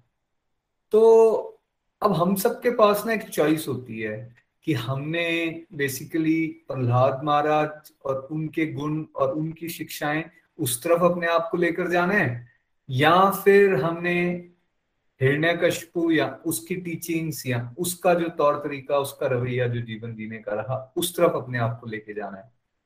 मुझे लगता है आंसर इज़ वेरी सिंपल हमें प्रहलाद महाराज जैसे भक्तों की शरण में जाना है, उनको फॉलो करने की कोशिश करनी है, ताकि हम भगवान श्री हरि को खुश कर सके। हम भी जो नवदा भक्ति का पाठ यहाँ पर आज हमने प्रहलाद महाराज जी के माध्यम से सुना, जिसमें nine stages of devotion nine steps nine ways of devotion sorry nine ways of devotion के बारे में बात की गई। आई थिंक उसको हम फॉलो करने की कोशिश करेंगे तो हम सबका कल्याण हो जाएगा। प्रीति जी ने सबके बारे में कौन किसका आचार्य है, हर विधि के बारे में वो भी बताया। श्रवणम, कीर्तनम, विष्णु स्मरणम, पाद सेवनम, अर्चनम, वंदनम, दास्यम, साख्यम आत्म निवेदनम ये नौ विधियाँ हैं। और भगवान की कृपा से गोलोक एक्सप्रेस बल दे रहा है, पहले दो पे बहुत ज़्यादा, श्रवणम और कीर्तनम पे। सुनो सुनो, सत्संग को सुनते रहो सुनते रहो और फिर कीर्तन करते रहो। कुछ लोग जो एज मेंटर्स हैं, वो कीर्तन कर भी रहे हैं, भगवान की कथा सुना रहे हैं, लेकिन साथ साथ में सबको जब हरिनाम करने के बारे में बोला जा रहा है तो दैट मीन्स प्रेरणा किस तरफ़ दी जा रही है? कीर्तन करो। जब श्रवण कीर्तन अच्छा होगा तो आप नोटिस करेंगे, आपका स्मरण अपने आप बनना शुरू हो जाएगा। जहाँ स्मरण हमें केवल दुनियादारी की बातों का हुआ करता था, वो पास्ट में ये हुआ फ्यूचर में ये हो जाएगा, इस बारे में सोचते रहते थे। वहाँ परसेंटेज में आप देखेंगे आपका स्मरण जो है वो बढ़ना शुरू हो जाएगा, अगर पहली दो विधियों को आप अच्छे से अडॉप्ट करते हो। यही कारण है, गोलोक एक्सप्रेस कोशिश करता है कि ज़्यादा फिलॉसफी ना बता के आप किसी को चैंटिंग बॉक्स गिफ्ट कर दो, उसको पॉडकास्ट के बारे में बता दो, किसी इंडिविजुअल को उसको पॉडकास्ट भेजते रहो या यूट्यूब के वीडियोस भेजते रहो। जब आप ऐसी एक्टिविटीज़ में किसी को इन्वॉल्व करते हो तो आप उसको किस तरह से श्रवण के साथ जोड़ रहे हो, कीर्तन के साथ जोड़ रहे हो that is very important because वो दो शुरू हो गई, श्रवण और कीर्तन शुरू हो गया तो अपने आप क्या होगा, स्मरण आना शुरू हो जाएगा। और ये तीन जब होने शुरू हो जाते हैं तो आगे के जो रास्ते हैं ना बहुत आसान हो जाते हैं। ऑब्वियसली लास्ट इज़ आत्मनिवेदनम, जहाँ एक इंडिविजुअल इस स्टेज तक पहुँच जाए कि अब वो सर्वस्व अपना भगवान को निछावर कर दे। हम वहाँ से बहुत दूर हैं, लेकिन प्रोसेस यही है बिकॉज़ प्रहलाद महाराज कौन है? जैसे प्रीति जी बता रहे हैं। बारह भगवान के हाईएस्ट डिवोटीज में से एक। तो वो रिकमेंड कर रहे हैं नवदा भक्ति और उसको अगर हम पकड़ के चलते रहेंगे तो हमारा भी कल्याण ज़रूर होने वाला है। देखिए, माया के दर्शन हो रहे हैं साक्षात, और कैसे माया में जब व्यक्ति आ जाता है ना तो वो सच को, झूठ और झूठ को सच मान के बैठ जाता है। जैसे हिरण्यकशपु सामने उनको ज्ञान दिया भी जा रहा है उनके बेटे के द्वारा कि शरीर नश्वर है और भगवान श्री हरि ही असली में सत्य हैं, लेकिन वो ये सोच भी नहीं पा रहे हैं कि उनका बेटा ऑलरेडी एक भगवान का बड़ा भक्त बन चुका है। वो सोच भी नहीं पा रहे हैं और माया के प्रभाव से क्या कह रहे हैं कि शायद इसको भड़काया जा रहा होगा। और ये कोशिश कर रहे हैं कि किसी तरह से वो ऐसे भड़काव में ना आए और वो दुनियादारी की बातें सीखें। इसके साथ मैं कोशिश करूँगा जोड़ने की। आज की करंट स्टेज में हम लोग ना जब कोई शुद्ध भक्ति के स्टेज पे पहुँच जाता है, बहुत किसी के फॉलोअर बन जाते हैं, बहुत कोई सक्सेसफुल हो जाता है ना तो हम उसको ज़रूर प्रेज करते हैं। लेकिन जब बात हमारे अपने घरों की आती है, अपने बच्चों की आती है तो कई बार हमें भी ये डर लगना शुरू हो जाता है यार ये इस रास्ते पे ज़्यादा ना चल पड़े, कहीं इस रास्ते पर चल पड़े तो ये घर बार छोड़ के ना चले जाएँ। तो हम में से ही बहुत सारे लोग ये कह देते हैं कि थोड़ा थोड़ा करो भाई, ज़्यादा करने की ज़रूरत नहीं है। यही माया है। और ये उस समय नहीं थी। ऐसा है कि उस समय ही थी और आज नहीं है। आज भी है। आज भी हम ही जैसे लोग ये बात कर रहे होते हैं, जब थोड़ा सा कोई सीरियस होता है डिवोशन में तो हमारे ही समाज के लोग ये बात करते हैं कि ज़्यादा मत करो। इसमें ज़्यादा जाओगे तो दिमाग खराब हो जाएगा। ये सोच रखने वाले लोग कौन है? ये वही आसुरी स्वभाव है जो आज भी समाज में आपको देखने को मिलेगा। कोई ज़्यादा पुरानी बातें भी नहीं है। इनफैक्ट जब हम इस रास्ते पर सीरियसली नहीं चल रहे थे तो हमें भी यही लगता था कि यार ये सब दिखावा है, अडंबर है। ज़्यादा सीरियसली इस रास्ते पर चलोगे तो आप घर बार छोड़ दोगे। बट बाद में भगवान की कृपा से बातें समझ आई कि अरे नहीं ये रास्ता छोड़ने का नहीं, ये रास्ता तो जोड़ने का है। जो इस रास्ते पर अच्छी तरह से चलेगा, भगवान की टीचिंग्स को पकड़ेगा, वही तो सही मायने में इस जीवन को अच्छी तरह से जी सकता है, वही तो सही मायने में खुश रह सकता है, वही आत्म कल्याण भी कर सकता है, समाज कल्याण के इस रास्ते पर भी आगे बढ़ सकता है। वो क्लैरिटी हो जाती है जब आप सही मायने में श्रवण, कीर्तन के साथ जुड़ना शुरू करते हो। इसलिए प्रार्थना यही एक दूसरे के लिए करनी चाहिए कि हम भी जुड़े डाउट्स जो हैं वो क्लियर हों और यही रीजन है कि गोलोक एक्सप्रेस में हमेशा इस पॉइंट पे ज़्यादा बल दिया जाता है कि हमें छोड़ना नहीं है, हमें भगवान के साथ जुड़ना है। जब टीचिंग्स के साथ जुड़ जाएँगे, खुद ब खुद क्लैरिफिकेशन हो जाएगी कि कैसे स्टेप बाय स्टेप हमें आगे बढ़ना है। आप सबको ये क्यूरियोसिटी ज़रूर होगी कि प्रीति जी ने ये तो बताया नहीं कि भाई, ये प्रहलाद महाराज को इतना ज्ञान मिल कहाँ से गया? डेफिनेटली आपको कल के सत्संग में इसके बारे में जानकारी मिलेगी, कौन थे प्रहलाद महाराज के गुरु और कैसे उनको ये डिवाइन नॉलेज मिली। श्रीमद भागवतम की जय। हरे कृष्ण हरे कृष्ण कृष्ण कृष्ण, हरे हरे। हरे राम हरे राम राम राम, हरे हरे। आज हमारे साथ सबसे पहले नीलम जी हैं, जो आज रिव्यूज़ देंगे। हरी हरी बोल नीलम जी। हरी हरी बोल, जी हरी हरी बोल एवरीवन मैं नीलमा हाजिर पठानकोट से। आज का सेशन बहुत ही दिव्य, बहुत आनंद आया। प्रीति जी और नितिन जी दोनों ने सब कुछ कह दिया है। और सबसे पहले वैसाखी की सबको शुभकामनाएँ। और कांग्रेचुलेशन करना चाहूँगी कि हम हाफ़ भागवतम कर चुके हैं। सिक्स कैंटो हम कंप्लीट कर चुके हैं और सेवंथ में हमने इसमें प्रवेश किया है। और सेवन सकंद जो हमारा है, उसका विषय है कर्म वासना, जिसमें तीन तरह की वासना के बारे में प्रीति जी ने हमें बताया, दैवी वासना, आश्री वासना और मानवी वासना। पंद्रह चैप्टर, पाँच पाँच चैप्टर तीनों के। और आज जैसे कि नितिन जी ने बताया कि दो करेक्टर्स को हाईलाइट किया गया हिरण्यकशिपु और प्रहलाद जी महाराज। हिरण्याक्ष का वध हुआ, क्योंकि पृथ्वी को उधाल कर वो अपहरण करके वो रसातल में ले गया था, उसे भगवान ने छुड़ाया और समुद्र की सतह पर उसे स्थापित किया और उसके बाद उसे मारा, क्योंकि वो हर समय ललकारता था कोई मेरे साथ लड़े। भगवान ने उसे मारा और जब हिरण्यक्षिपु को पता चला कि वो हिरण्यक्षिपु से बड़ा प्यार करता था, भाइयों में प्यार होता ही है और हिरण्यक्षिपु को बहुत दुख हुआ हिरण्य कश्यप ने सबसे पहले अपनी भाभी को ज्ञान दिया है और ज्ञान जो दिया है उसे तो है वेदों में से कोड करके दिया है लेकिन खुद उस, उसने इम्प्लीमेंट अपने ऊपर नहीं किया उसे बड़ा दुख था और वो चाहता था कि वो भगवान विष्णु ने मारा है तो उन्हें मारे और शुक्राचार्य जी के कहने पर। शुक्राचार्य जी के कहने पर कि तुम्हें ताकतवर बनना है और वो तपस्या करने के लिए गया ताकि वो ताकतवर बन सके। हज़ार दिव्य वर्षों तक तपस्या की और जैसे कि बताया प्रीति जी ने नितिन जी ने भी उसके ऊपर से आ, मतलब एक अग्नि की ज्वाला निकल रही थी जिससे देवता परेशान हुए और उन्होंने ब्रह्मा जी से पूछा तो ब्रह्मा जी ने बताया संसार को सुख मिले इसके लिए ब्रह्मा जी ने उसे जाकर वरदान दिया और वरदान क्या मांगा उसने?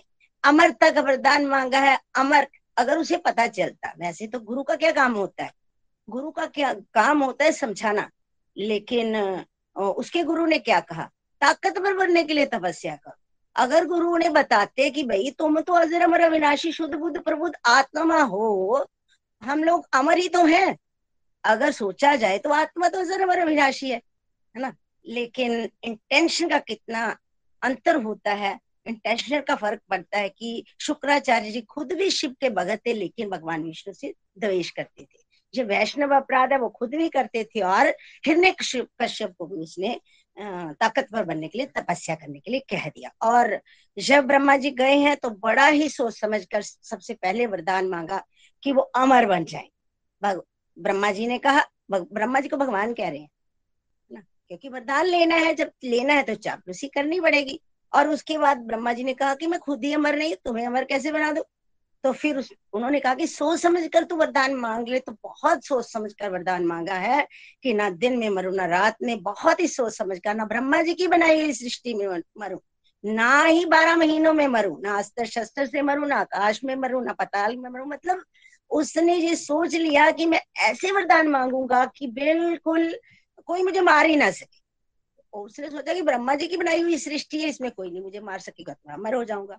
तथास्तु कह दिया और ब्रह्मा जी चले गए। तो अब तो जी और भी अभिमानी हो गया, और भी सारे यज्ञ वगैरह बंद करवा दिए, क्योंकि यज्ञ करने से भगवान विष्णु प्रसन्न होते हैं, और भगवान की प्रसन्नता के जो भी काम हो रहा था, वो बंद करवा दिया गया। देवता परेशान हुए, भगवान के पास गए तो भगवान खुद तो दर्शन नहीं दिए, लेकिन आवाज़ रूप में उनकी आवाज़ आई कि, जब ये सौ दिव्य वर्षों तक तपस्या की है, जैसे प्रीति जी ने बताया ना पुण्यों का अलग अकाउंट होता है, पाप का अलग अकाउंट होता है, भक्ति का अलग अकाउंट होता है। ये ये नहीं होता कि पुण्य किए हैं, पाप किए हैं, पाप से पुण्य कट जाएँगे। पुण्य का अलग अकाउंट होता है, पुण्य का पूरे का पूरा भुगत मतलब सुख रूप में भुगतना पड़ता है और पाप का दुख रूप में भुगतना पड़ता है। तो भगवान ने भी यही कहा कि इसने सो देवी वर्ष तपस्या किया आप धैर्य से चिंतन करते रहो भगवान का और इसका भी खात्मा होगा जब इसके घर पुत्र आएगा, भगत आएगा और वैष्णव राज्य करेगा तो बड़ी तेज़ी से इसके पुण्यों का खाता जो है वो कम होगा। तो इस तरह से भगवान ने उन्हें आश्वासन दिया देवताओं को और उसके बाद देवता लोग जो प्रसन्न हो गए, चले गए और बहुत ज़्यादा मतलब किया है इसने उपद्रव। और फिर जब, अब चलते हैं प्रहलाद जी की तरफ़। प्रहलाद जी का अर्थ क्या है प्रहलाद का? प्रहलाद मतलब हलाद आनंद। जो खुद भी आनंदित रहे और दूसरों को भी आनंद दे वो प्रहलाद। और प्रीति जी ने बड़े ही सुंदर प्रहलाद जी के गुण बताए हैं। ब्राह्मणों का सम्मान करना, विनम्रता को कर भरी हुई है, हमेशा सच बोलते हैं, दूसरों को सत्य का उपदेश देते हैं, है ना? चरित्र उच्च है, भाव श्रेष्ठ है, इंद्रियों पर संयम है, मन पर कंट्रोल है आत्मवत सबको देखते इन्हें पता है कि जैसे जो स्वयं को देखते हैं ना, वैसे ही अन्य सभी प्राणियों को देखते हैं। मतलब जो भगवान मुझमें, वो सभी। उन्हें सभी के अंदर उस भगवान के दर्शन होते हैं। है ना? बराबर वालों के साथ भाई जैसा वर्ताव करते हैं और गुरु को भगवान मानते हैं। गुरु को शरीर नहीं मानते। है ना? तो प्रीति जी ने ये भी कहा कि खेलने में कोई रुचि नहीं, भगवान की तरफ़ अट्रैक्ट है, हर समय ध्यान करते रहते हैं। भगवान का ही नाम स्मरण होता है और जब इनको छोटे से ही थे तो इनको गुरुकुल में भेज दिया गया। और गुरुकुल में जो छंड और अमारक इनके गुरु हैं उन उन वो जो शिक्षा देते हैं वो तो इनके पल्ले ही नहीं पड़ती क्योंकि ये तो कहीं और से नॉलेज लेके ही आए हुए हैं। इनको, इनको तो गर्भ में ही नारद जी ने दीक्षा दे दी थी और ये ओम नमो भगवते वासुदेवाय का निरंतर नित्य स्मरण करते हैं। और एक दिन जब कभी कभी वो महल में लेके आते थे, बाप की गोद में माँ ने नहला धुला के बैठाया और बच्चे की तोतली आवाज़ सुनने के लिए बाप ने कहा कि क्या सीखा तो इन्होंने क्या कहा? इन्होंने कहा कि आत्मा अमर है। मतलब ऐसी बात कही कि भगवान का नाम लेना चाहिए, भगवान का ही नाम मतलब व्यक्ति को, का उद्धार करती है। तो हिरण्य जो है साथ में जैसे नवधा भक्ति का उपदेश भी दे दिया। और नवधा भक्ति जैसे प्रीति जी ने और नितिन जी ने बताया कि नवधा भक्ति जो है वो आ, मतलब उसका उपदेश इन्होंने दिया अपने बाप को और बाप हैरान रह गए तो उन्हें जे जे तुम्हारे अंदर उल्टी बुद्धि कहाँ से आ गई? तो क्या कहते हैं? क्या कहते हैं प्रहलाद जी महाराज की जो उल्टी बुद्धि नहीं है जही तो सीधी बुद्धि है। जे सीधी बुद्धि है उल्टी बुद्धि तो किसकी है? मेरी आपकी बुद्धि उल्टी है। को मैं मानना विश्व में रमन करना। और भगवान से अपने आप को श्रेष्ठ मानना, अपने मंदिर बनवाना, जे है उल्टी बुद्धि। जी जो भगवान में मन बुद्धि लगाना, जे तो सदबुद्धि है। और नवधा भक्ति का बताया कि श्रवण, कीर्तन, समरणम, पाद सेवनम, और अर्चनम बंधनम दास्यम, सांख्यम और आत्म निवेदनम, जो नवधा भक्ति हैं। और वाकई बात सही है, इसमें से एक भी अगर जीवन में आ जाए तो व्यक्ति का कल्याण कर देती है, परम गंतव्य की प्राप्ति करवा देती है। और श्रवण भक्ति सबसे बढ़िया है गोलोक एक्सप्रेस में हम लोग श्रवण करके ही मैं खुद अब महसूस कर रही हूँ कि जब से हम भगवत गीता का स्मरण कर रहे हैं श्रवण कर रहे हैं और श्रवण करते करते करते करते अंदर बदल जाता है। और अगर हम श्रवण करते हैं और साथ में आ, मतलब कीर्तन करते हैं जब हम श्रवण करते हैं कथा का हर समय अंदर ही अंदर आ, मतलब सोचते रहते हैं उसके बारे में तो जो कीर्तन ही चलता है तो अपने आप स्मरण होगा। स्मरण भागवतम में सबसे पहले सुखदेव गोस्वामी ने यही कहा था कि श्रवण, कीर्तन और स्मरणम। लेकिन स्मरणम को लास्ट में तीसरे नंबर पर इसीलिए रखा कि श्रवण करेंगे तो तो ही कीर्तन होगा तो ही स्मरण होगा। तो इस तरह से जो नवधा भक्ति जो है, अगर तीनों भक्तियाँ, श्रवण कीर्तन और स्मरण होना शुरू हो जाए तो सारी की सारी ये जो भक्तियाँ हैं, वो व्यक्ति में आ जाती हैं। इनके अंदर ही इंक्लूड होती है। स्मरण में सब कुछ आ जाता है। और इनके जो आचार्य प्रीति जी ने बताया एक एक एक भी भक्ति को आ, मतलब एक एक व्यक्ति के एक एक आचार्य हैं। हिरण्य शिपु को आगे मतलब हिरण्य शिपु ने कैसे क्या कहा आगे कैसे इनका मतलब आंसर दिया ये कल के सत्संग में प्रीति जी हमें समझाएँगे। बहुत ही बढ़िया आज का सत्संग बहुत आनंद आया। और हमें भी श्रवण भक्ति को अपने जीवन में स्थान देना। हरी हरी बोल जी, हरी हरी। हरी हरी बोल हरी बोल। Thank you so much Neelam ji. बहुत अच्छे से आपने एक्सप्लेन कर दिया आज का सत्संग और देखिए पॉइंट्स दो और जो निकल के यहाँ से आते हैं वो ये कि हम लोगों को बेसिकली इस बात का विशेष ध्यान रखना है कि वैष्णव अपराध ना हो। जैसा प्रीति जी ने बताया कि भगवान की डायरेक्ट ये इंस्ट्रक्शंस थी देवताओं के लिए कि अभी तो पुण्य बहुत स्ट्रांग है हिरण्य कशपु का। लेकिन ये वैष्णव अपराध करेगा क्योंकि अपने बेटे जो कि प्रहलाद महाराज हैं, उनको, उनके प्रति ऑफेंसिव हो जाएगा, उनको तंग करेगा। और वो जब ऐसा करने वाला है दैट मीन्स जब वो वैष्णव अपराध करने वाला है तो उनके द्वारा संचित सारा पुण्य जो है, वो क्षीण हो जाएगा और तब मैं इसका वध कर दूँगा। इससे हमें क्या समझने की ज़रूरत है? जैसा यहाँ पर नीलम जी बता रहे थे कि ऐसा कभी नहीं होता कि कोई व्यक्ति ये सोचे कि मैंने पाप किया है तो मैं साथ में अगर पुण्य कर लूँगा तो उससे मेरा पाप का अकाउंट ठीक हो जाएगा। नहीं, पाप के लिए हमें दुख भोगना पड़ेगा और पुण्य के लिए हमें सुख भोगना पड़ेगा और दोनों अकाउंट्स अलग से चलते रहते हैं। लेकिन ये जो वैष्णव अपराध कोई करता है ना तो उससे उससे क्या होता है? उससे पुण्य का अकाउंट पे इफ़ेक्ट आ जाता है, खत्म हो जाते हैं, सारे पुण्य क्षीण हो जाते हैं। जैसे कोई यदि भक्ति करता रहे, भगवान क्या कहते हैं? अगर कोई भक्ति करता रहे, आप सब धर्मों को छोड़ के मेरी शरण में आ जाओ, मैं तुम्हें समस्त पापों से मुक्त कर दूँगा। तब भगवान जिम्मेवारी ले लेते हैं। अगर कोई भक्ति करता रहेगा तो पाप और पुण्य दोनों अकाउंट काट दूँगा।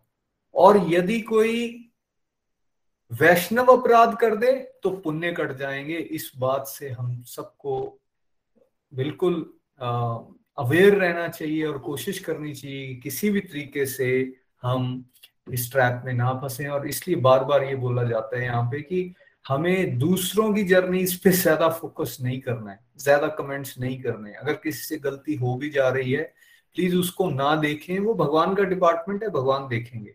हमें क्या करना है?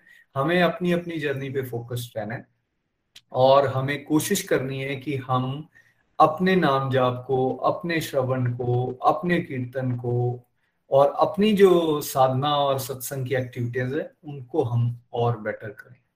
और इसी के साथ साथ अब हम नेक्स्ट डिवोटी के पास चलते हैं। हमारे साथ निधि जी हैं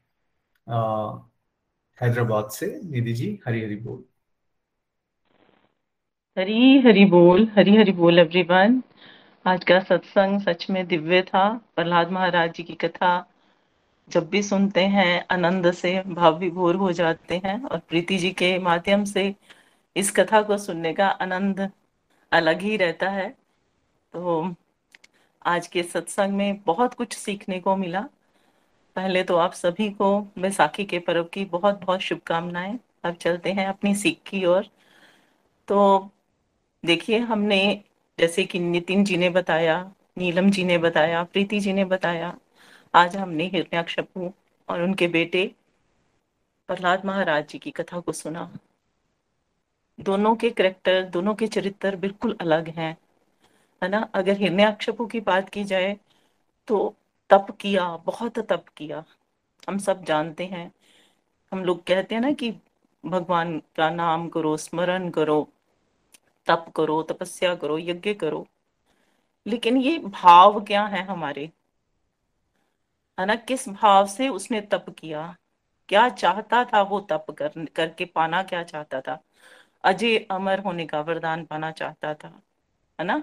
और भाव यही था कि भगवान के साथ विष्णु जी को वो कैसे हराए, है ना? किस तरह से उसको, उनको मारे? भाव ये था कि उन पाप और पुण्य का, वो जो लेखा जोखा है, जो बहुत सालों से जो नियम चले आ रहे थे, वो उन नियमों को पलटना चाहता था। पाप करने वालों को तो वो पुण्य का फल भागी बनाना चाहता था, और जो पुण्य करने वाले हैं, उनको पाप का भागी बनाना चाहता था। तो अंततः वो ब्रह्मा की सीट पे आना चाहता था। तो इसलिए उसने तप किया, है ना? तप बहुत किया, लेकिन उसका भाव क्या था, ये जानना भी बहुत इंपॉर्टेंट है। तो भाव यही था, वो खुद मतलब रजोगुण में, तमोगुण में। मतलब मैं और मेरा का भाव, मैं कैसे शक्तिशाली बन जाऊँ, है ना? कैसे मैं अजय अमर बन जाऊँ, मुझे कोई जीतने ना पाए, इस भाव से तप करोगे तो परमात्मा की प्राप्ति नहीं होती। अपितु हाँ पुण्य ज़रूर हम इकट्ठे कर लेते हैं, लेकिन जैसे ही हमारे पुण्य समाप्त होते हैं फिर हमें उसी पुण्यों की खातिर हम बहुत पुण्य मिले तो क्या हुआ? है ना, बहुत उसने मान सम्मान भी पाया, लोग उसकी पूजा करने लगे, तीनों लोगों को उसने जीत लिया। ये पुण्य का प्रभाव था उसका, लेकिन भगवान जानते थे कि जैसे ही इसके पुण्य खत्म होंगे, वैसे ही इसका विनाश होगा, है ना? तो हमें पुण्य इकट्ठे नहीं करने हैं। अगर हम देखें करेक्टर वाइज तो हमें क्या सीखना है? क्या हमें इस तरह से तप करके क्या पुण्यों को एकत्रित करना है या कि प्रभु प्राप्ति के लिए कोई भी तप करना है? भाव क्या रखने हैं परमात्मा की प्राप्ति के? है ना? प्रभु के के चरणों की वंदना करती कर रहे हुए प्रभु की प्राप्ति का भाव। प्रभु के, के प्रभु से कैसे प्रीति उमड़ पड़े हमारे हृदय में? इस भाव से हमें हमें भगवान का पूजन, अर्चन करना है। तो फिर क्या हुआ? अंततः उसके जो थे, उसके पापों पुण्यों का तो अंत हुआ और पापों का शुरुआत पापों की शुरुआत हुई। कैसे हुई? जब उसने वैष्णव अपराध करना शुरू कर दिया, अपने ही बेटे, जो कि परमात्मा परम पिता परमेश्वर के प्रिय भक्त थे, बारह महाजनों में जिनका नाम है, उनका ही, उनको ही जब उसने मारना शुरू कर दिया या उनका ही विरोध करना शुरू कर दिया तो ध्रुव महाराज उनके ही बेटे, लेकिन शुरू से ही परमात्मा के भक्त अपनी ही माँ के साथ रहते हुए नारद मुनि जी से उन्होंने, जिस तरह की उन्हें माँ के गर्भ में ही उन्होंने भगवान की कथाओं को सुना और उसी के कारण अब उनका जीवन इतना पवित्र हो चुका था कि हमेशा हर पल उनको परमात्मा की ही याद रहती थी। हर समय वो भगवान के ध्यान में ही रहते थे। उनको लगता था कि भगवान उनके आसपास ही हैं। हमेशा हर पल उन, वो भगवान की लीलाओं का स्मरण करते रहते थे। तो कहने का मतलब ये कि जब उनको गुरु के आश्रम में भेजा गया तो उन्होंने मतलब उनके अंदर प्रभु प्रीति का भाव इतना सुदृढ़ था कि उनको कुछ भी सिखाया गया। माया की कितने भी जालों में उनको डाला गया, लेकिन वो परमात्मा को नहीं भूले। उन्होंने भगवान की प्रीति को बिल्कुल भी नहीं भूला और वो भगवान के साथ हर पल, हर समय जुड़े रहे। उनके इतने गुणों का वर्णन यहाँ पे प्रीति जी ने किया है कि हम बता ही नहीं सकते कि वो कितने बड़े भक्त थे। है ना? तो हमें हमें क्या करना है? हमें भी उनसे यही सीखना है। जिस तरह से उन्होंने नवधा भक्ति की बात बताई कि हमें क्या करना है है ना? तो नवधा भक्ति को सुनते हुए, जैसे ही हमने सुना नवधा भक्ति को, उन्होंने अपने पिता को उसकी शिक्षा दी। लेकिन पिता, क्या पिता को वो नवधा भक्ति उस, को सुनकर, पिता को उस, पिता के ऊपर उसका असर हुआ? चाहे वो कितना बड़ा तपस्वी था, बहुत तप करके आया था, लेकिन अंततः उसके पाप कर्मों ने उसको वो शिक्षा ग्रहण नहीं करने दी। वो वहीं रहा जहाँ वो था।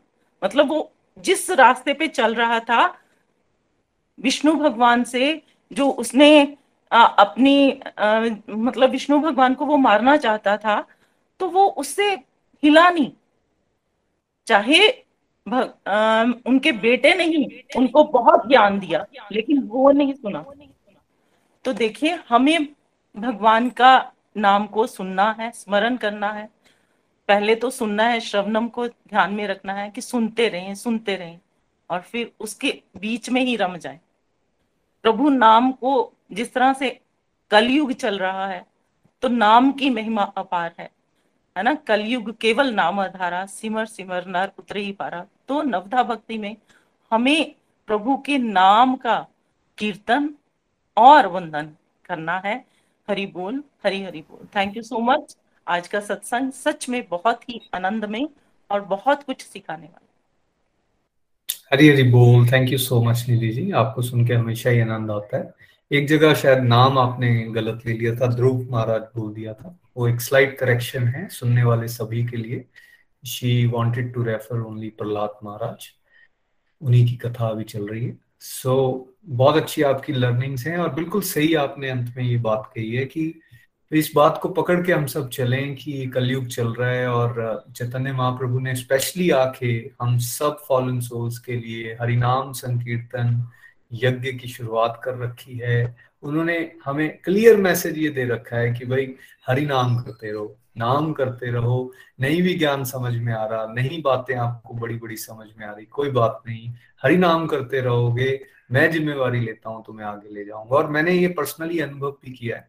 बहुत सारे लोग ये बात यहाँ करते हैं, जब वो सत्संग में शुरुआत में जुड़ते हैं, अभी नाम जाप नहीं कर रहे होते तो वो हमेशा ये कहेंगे कि थोड़ा सा हैवी लग रहा है, हमें बातें समझ में नहीं आ रही हैं।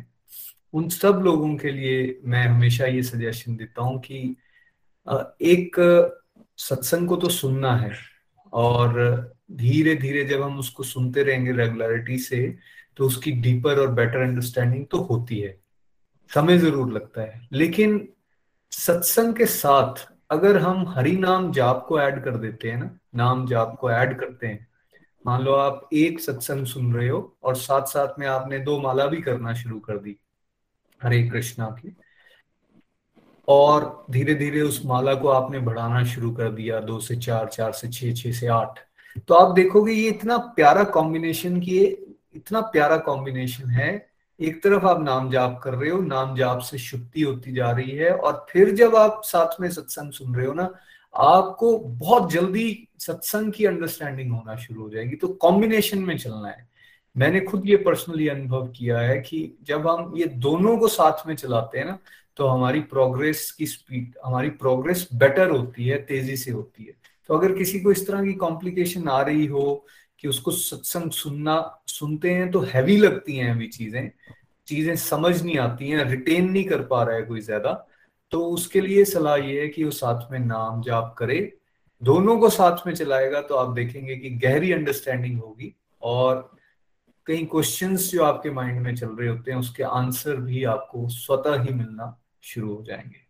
तो एक बार फिर से आप सभी का बहुत बहुत धन्यवाद और अब चलते हैं प्रेयर्स के लिए। सुधा सुधा प्राशद जी चंबा से हमारे साथ हैं। प्रेयर्स हरी हरी बोल। सुधा जी। हरी हरी बोल हरी हरी बोल। श्रीमद भागवत कथा की जय। आज बहुत सुंदर सत्संग रहा। प्रीति जी ने हमें बड़ी सुंदर प्रहलाद जी की कथा सुनाई हिरण्यकशिप के बारे में बताया नितिन जी ने बहुत अच्छी तरह हमें समझाया नीलम जी ने भी और निधि जी ने भी कि हमें जो है वैष्णव अपराध नहीं करना है क्योंकि हमें पाप पुण्य से ऊपर उठना है दिव्यता की ओर बढ़ना है हमें हमें किसी को भी जो भगवान की भक्ति कर रहे हैं क्रिटिसाइज नहीं करना है ना उसे को कुछ बल, बुरा या भला बोलना सिर्फ़ अपने ऊपर फोकस करना है हमें और आज नवदा भक्ति के बारे में बताया नौ रास्ते बताए प्रीति जी ने नितिन जी ने कि भगवान की तरफ़ बढ़ने के नौ रास्ते हम कोई भी रास्ता अपना सकते हैं। श्रवण से शुरू करके आत्मनिवेदन तक सभी रास्ते जो हैं, सभी का डेस्टिनेशन जो है, डेस्टिनेशन एक ही है भगवान को पाना। तो हमें धीरे धीरे इस रास्तों पे आगे बढ़ना है और प्रभु की भक्ति करनी है। तो अब हम प्रेयर सेगमेंट की तरफ़ चलते हैं। तो सबसे पहले शशि कालिया जी ने अपनी फैमिली की स्पिरिचुअल हेल्थ के लिए, बाला मंडूला जी ने अपनी ग्रैंड अपनी गुड हेल्थ एंड हैप्पीनेस के लिए, गीता खन्ना जी ने अपनी स्पिरिचुअल ग्रोथ के लिए और प्रेमा भक्ति के लिए और उनकी सिस्टर सुमन बाला जी की spiritual health and physical health के लिए, प्रीति कुमारी जी ने अपने बेटे की spiritual health and physical health के लिए, आशा जोशी जी ने अपनी spiritual growth and physical health के लिए और अपने ग्रैंडसन की spiritual sorry spiritual mental health के लिए जो उनके इश्यू चल रहे हैं और बैदेही जी ने उन अपने फैमिली की स्पिरिचुअल हेल्थ और ग्रोथ के लिए मीरा ठाकुर जी ने अपनी स्पिरिचुअल ग्रोथ और कंप्लीट हैप्पीनेस के लिए सुमन बालाजी ने अपनी spiritual health and physical health के लिए, विजय वाराणसी जी ने अपनी स्पिरिचुअल ग्रोथ के लिए स्मिता ठाकुर जी ने अपने स्पिरिचुअल एंड फ़िज़िकल ग्रोथ के लिए स्वीटी गुप्ता जी ने अपनी न्यू शॉप के लिए, सुनीला सुनीता शर्मा जी ने अपनी फ़िज़िकल हेल्थ के लिए सरला ठाकुर जी ने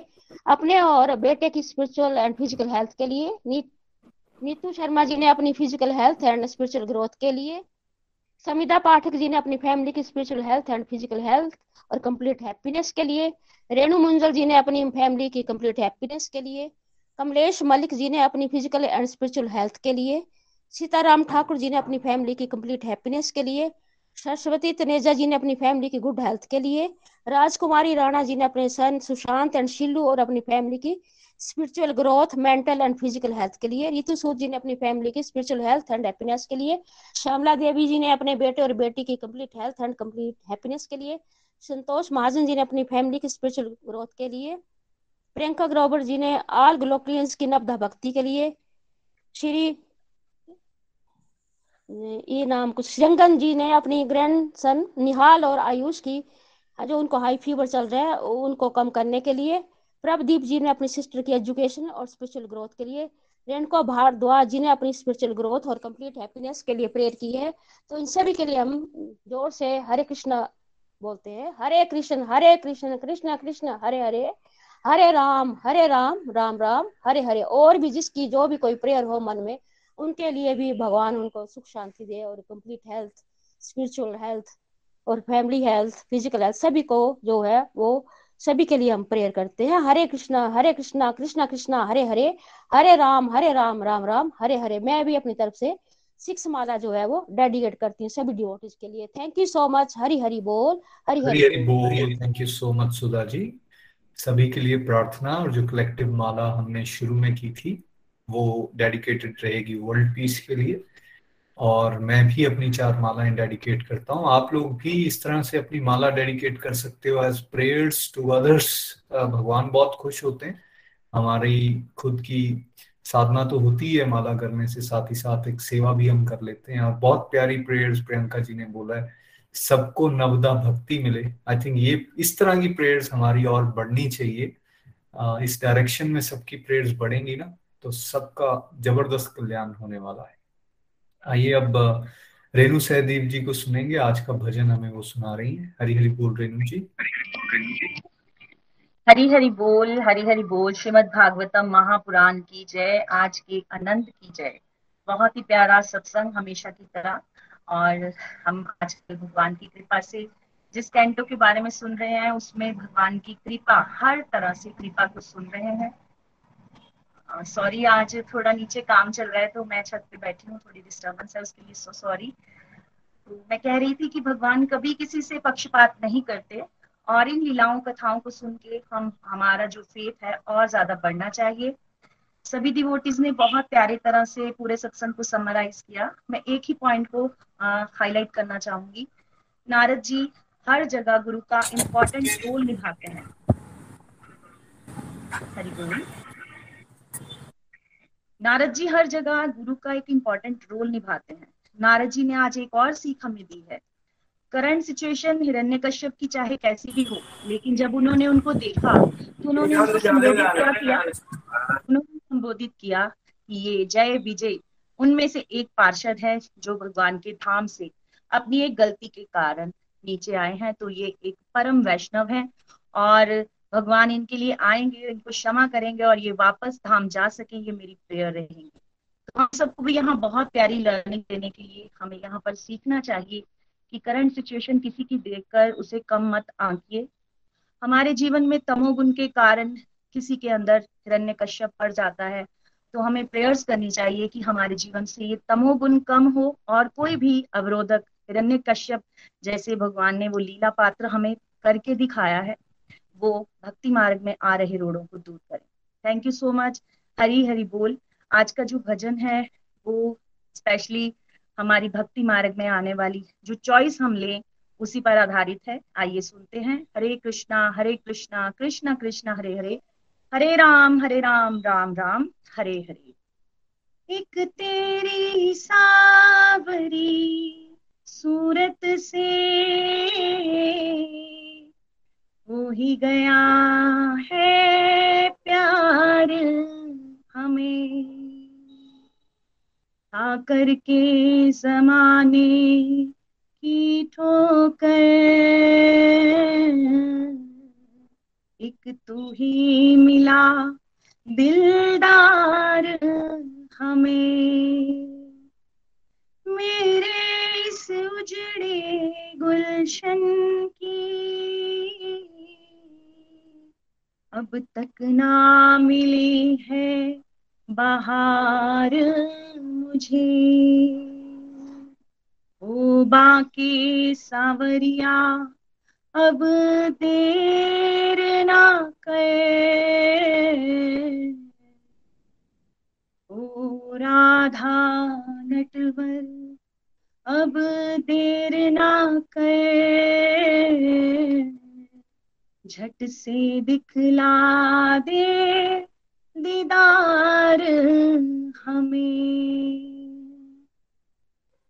बेमौत मर ना जाए।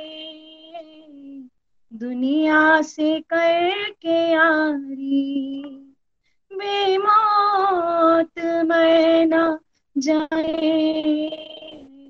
दुनिया से करके यारी लेना, खबर हमारी लेना, खबर हमारी हरिदास के बिहारी लेना, खबर हमारी हरिदास के बिहारी बेमौत मर न जाए।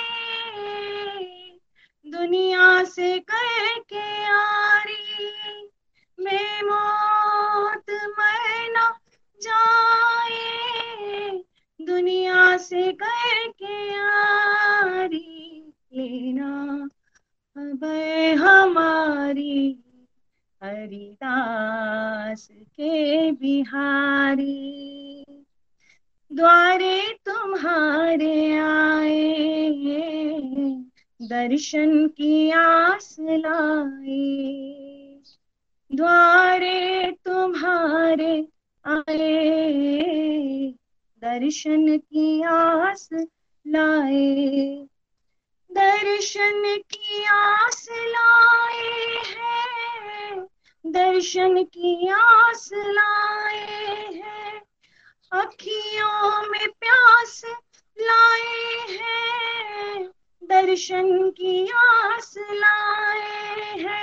दर्शन की भीख दे दो, दर्शन की भीख दे दो। हम दर्श के भिखारी, लेना खबर हमारी। हरिदास के बिहारी, बेमौत मरना जाए। दुनिया से कर के यारी लेना खबर हमारी, हरिदास के बिहारी। मैं तो हूँ बेसहारा, ठुकराना देना मुझको। मैं तो हूँ बेसहारा। ठुकराना देना मुझको। ओ, ठुकराना देना मुझको। मैं तो हूँ बेसहारा। जीवन की जोत जागी। जीवन की जोत जागी लग लगन तुम्हारी लेना, खबर हमारी, हरिदास के बिहारी, हरिदास के बिहारी, लेना खबर हमारी, लेना खबर हमारी। हरिदास के बिहारी। अपना लिया है तुमको, ठुकराना देना हमको। ओ, अपना लिया है तुमको, ठुकराना देना हमको। द्वारे पे आ गई हूँ द्वारे पे आ गई हूँ। तज कर के दुनिया सारी लेना खबर हमारी। हरिदास के बिहारी। हरिदास जी की आँखों के तुम तो हो नैन तारे। हरिदास जी की आँखों के, तुम तो हो नैन तारे। हर भक्त की आँखों के, तुम तो हो प्राण प्यारे। पागल पड़ी दवारे, पागल पड़ी दवारे। तेरे प्रेम की पुजारिन लेना, खबर हमारी हरिदास के बिहारी। बेमौत मरना जाए, दुनिया से करके यारी बेमौत मरना जाए। दुनिया से करके यारी लेना खबर हमारी हरिदास के बिहारी। हरे कृष्णा हरे कृष्णा कृष्णा कृष्णा, हरे हरे हरे राम हरे राम राम, हरे हरे, हरी हरि बोल। हरी हरी बोल हरी हरी बोल। Thank you so much Renu ji. बहुत आनंद आया आज के इस भजन को सुन के। आप सभी को बहुत बहुत धन्यवाद। Uh, कल मिलेंगे अगले सत्संग के साथ। आज के लिए यहाँ से हरिनाम करते हुए आइए सत्संग को विराम देंगे। हरे कृष्णा हरे कृष्णा। गोलोक एक्सप्रेस से जुड़ने के लिए आप हमारे email address info at Golok Express dot O R G द्वारा संपर्क कर सकते हैं। या हमारे व्हाट्सएप या Telegram number seven zero one eight zero two six eight two one से भी जुड़ सकते हैं। आप हमसे फेसबुक पेज और यूट्यूब चैनल के माध्यम से भी जुड़ सकते हैं। हरी हरी बोल।